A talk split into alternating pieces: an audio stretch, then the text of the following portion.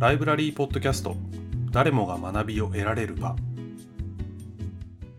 えー皆さんこんにちは。アカデミーヒルズのゆいなわです、えー本日は、えー六本木ヒルズライブラリーの館内のご案内を、えーポッドキャストでお送りしてまいります。ということで、えーお相手は、えースタッフのゆいなわと高橋と津田。の3人でお送りします。どうぞよろしくお願いします。お願いします。お願いします。お願いします。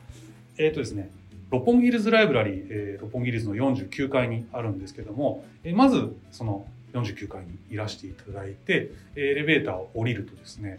えー左右どちらか見ると白い照明が灯った受付がはい見えてまいります。えーそちらがまず皆さんいらっしゃっていただいた時に、えー訪れるえーメンバーズ受付というところにはいなっています。一応看板も立ってるのではい。わかると思いますそうですね、は、はいいそちらにはスタッフの方もいらっしゃいますので、えまずそちらに行っていただくと、えー入会の手続きなど、えーこちらでしたしていただけるようにはなっています。えーなので、まず皆様が、えーご入会された場合、えー来館した時にまずこちらの受付でチェックインしてという形で、えー、かなりご利用いただくような流れになっています。す、えー、べ、ての入り口ですね、最初の入り口になってますね。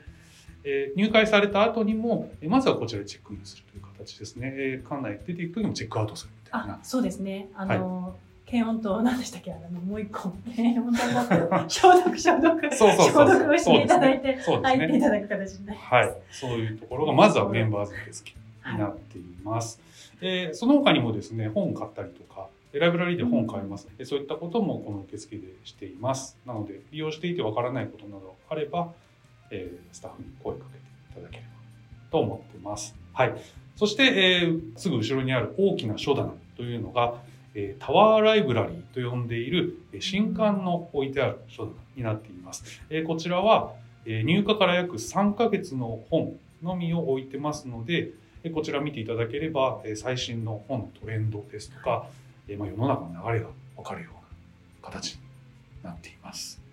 えー本はですね、毎日のように入荷してますので、えー一日として同じ表情を見せることはなく、常にこ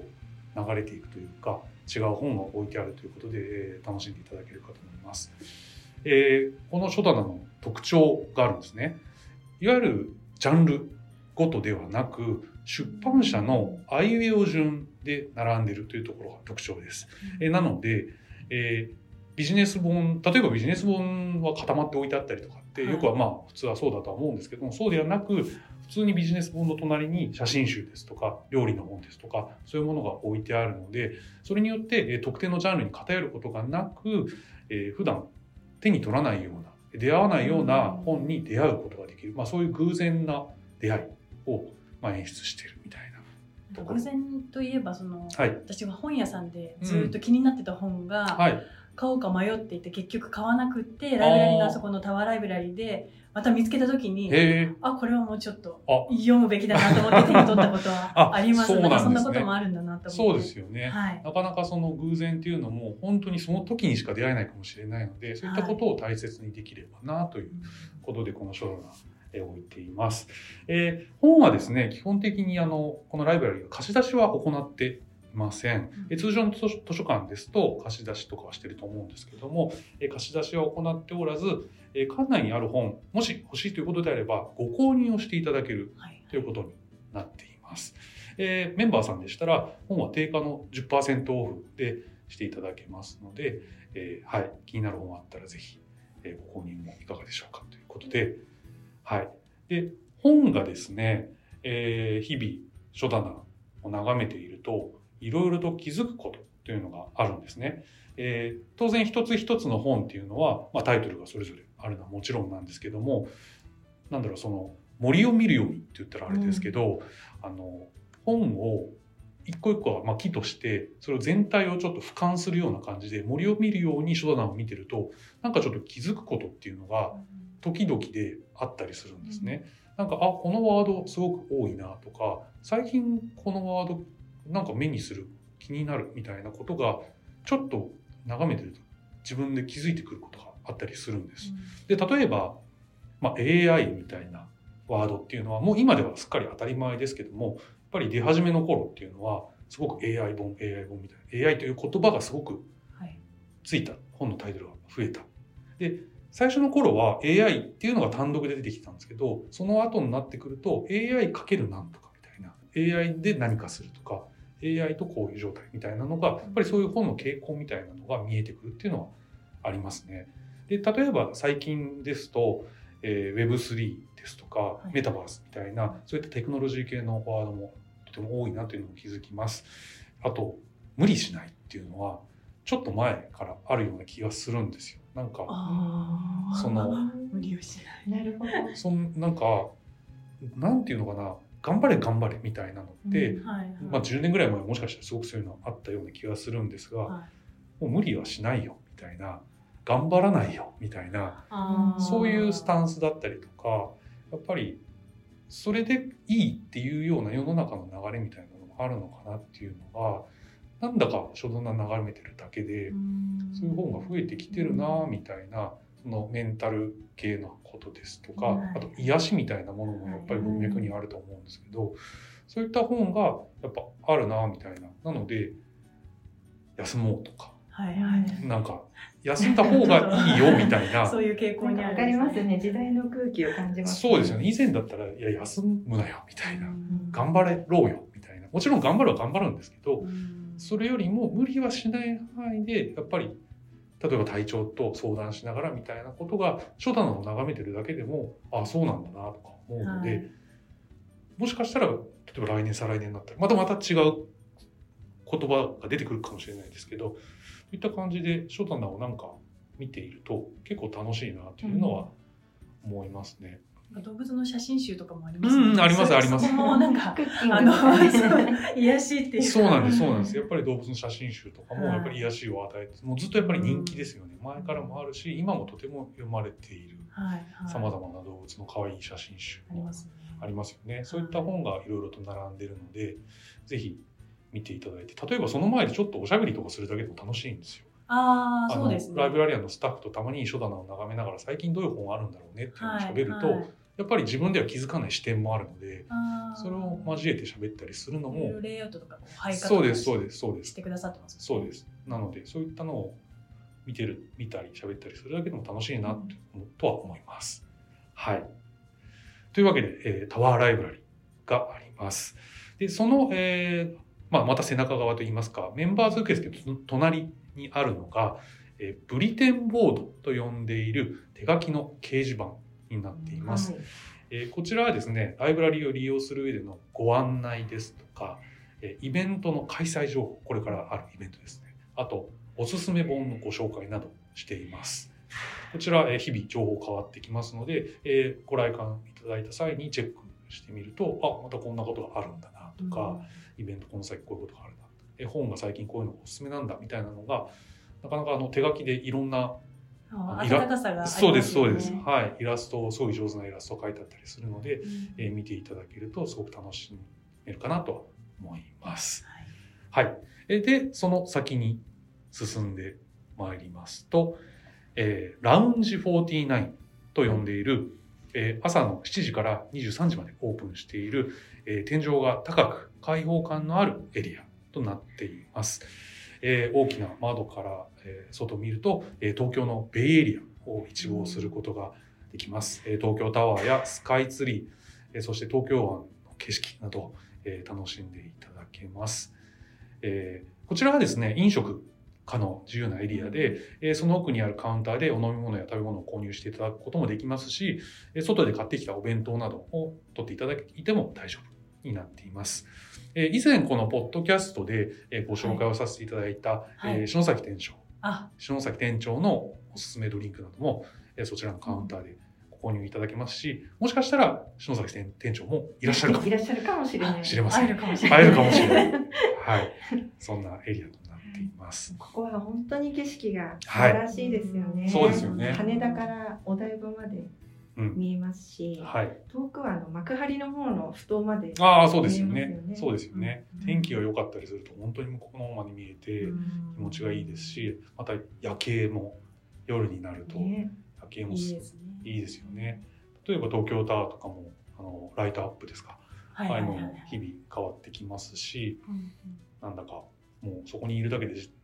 しばらく過ごせてしまうと言いますか。そうなんですようね。んスカイツリーも見えますよね。そうですね、スカイツリーもはい見えますよね。天気と、例えばその向こうには筑波山の方が見えたりとか。見えますよね。そうですよね。なので、結構もうずっと見てるだけで楽しんでいただけるような、うんそんな場所になっています。ここはあのお話もお電話もしていただけるスペースなので、はい結構開放感が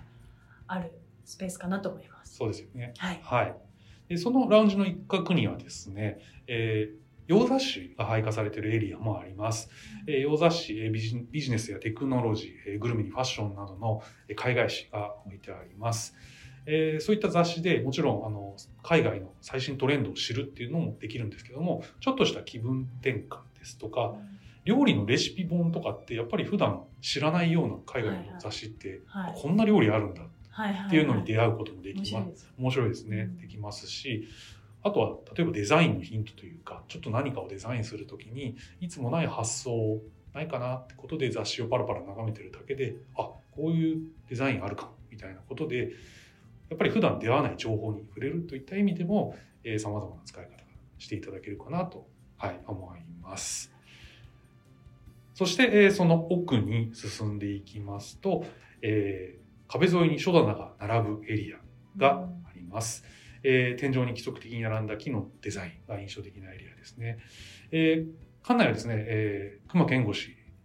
によるデザインでして、えーこちらのエリアも書棚、えー、様々なジャンルの書棚が並んでいます。例えば動植物ですとか、テクノロジーといったジャンルの書棚がありまして、えー一つ特徴的な書棚というのが、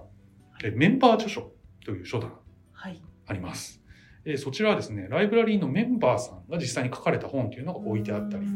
するんですね。たくさんいらっしゃるんですよね。そうなんですよね。本がたくさんありまして、たくさんのメンバーの方による著書っていうのは、あこんな様々なジャンルのものがあるので、えー例えば小説とかもありますし、はいテクノロジー系の本もありますし、うん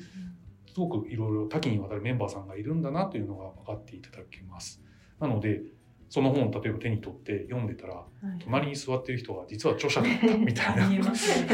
すごい知らぬ間に。そうですね。隣の著書の方、著者の方も気になっちゃいますよね。自分の本読んでるみたいな。確かに。そうですよね。なので、はい、そんなエリアもございます。はい。えそしてですね、えー49階の中心にある、コアのエリアにある展示スペースのご案内です。えーこちらが、えーエントランスショーケース展示と呼んでおりまして、幅13メートルにもわたる、えー展示のスペースになっています。えー今がですね、2022年の12月なんですが、えー今は世界的ピアニストグレン・グールドにまつわる展示をしています。えークラシックソムリエの田中康さん監修のもと、えーそのグールドの展示をしています。えーこちらの展示はですね、年に数回展示内容、えー入れ替わっていきますので、えーまた展示が変わりますと、えーまた違う感じを楽しんでいただけるかなと思います。宇宙がテーマだった時も。あありますね、あります。ね。はい、テーマは本当に様々で、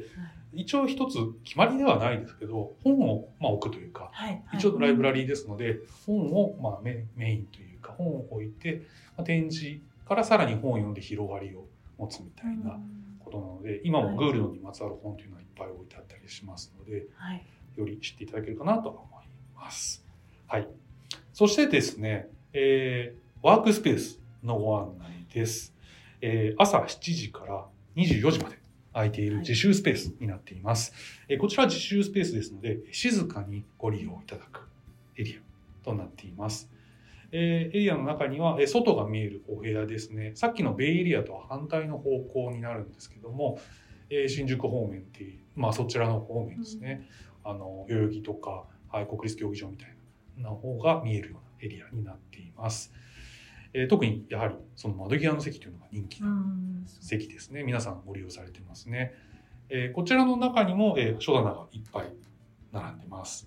えー経営マネジメントですとか、えー自己啓発本などのビジネス系の本が並んでいるのが特徴になっています。えこちらで皆さんとても静かにえお勉強、ねお仕事されてますので、やはりあのこちらにいらっしゃるメンバーさんから聞くと、みんなが周りで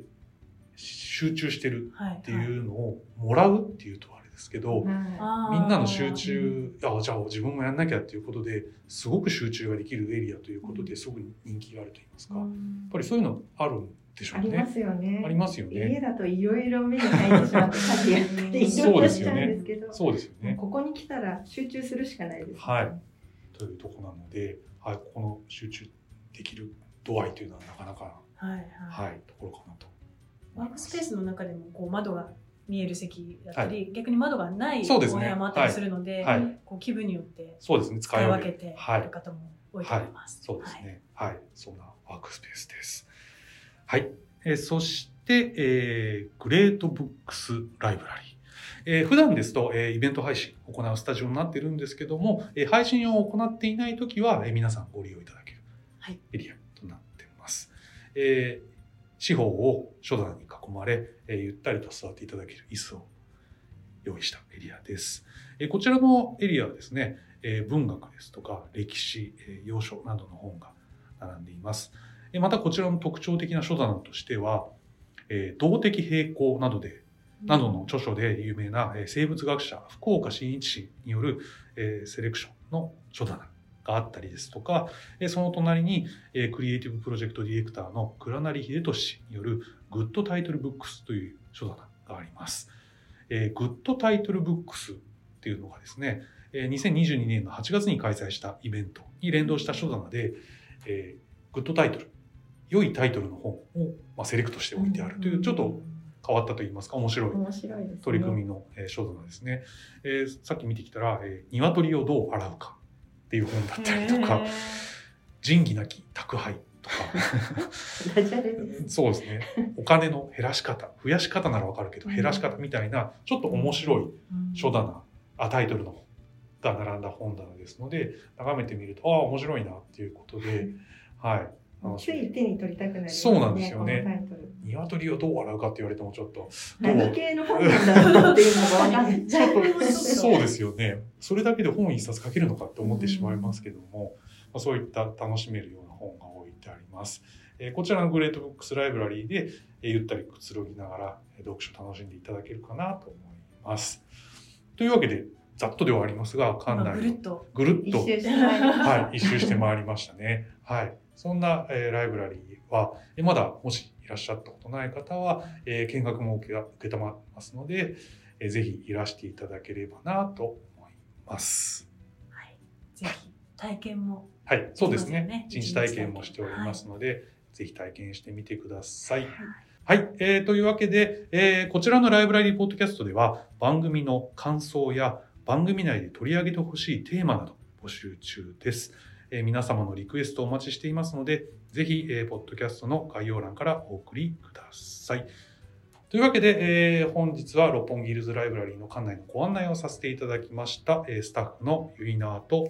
高橋と津田でお送りいたしました。はい、ありがとうございましたあり。がとうございました。ライブラリーポッドキャスト誰もが学びを得られる場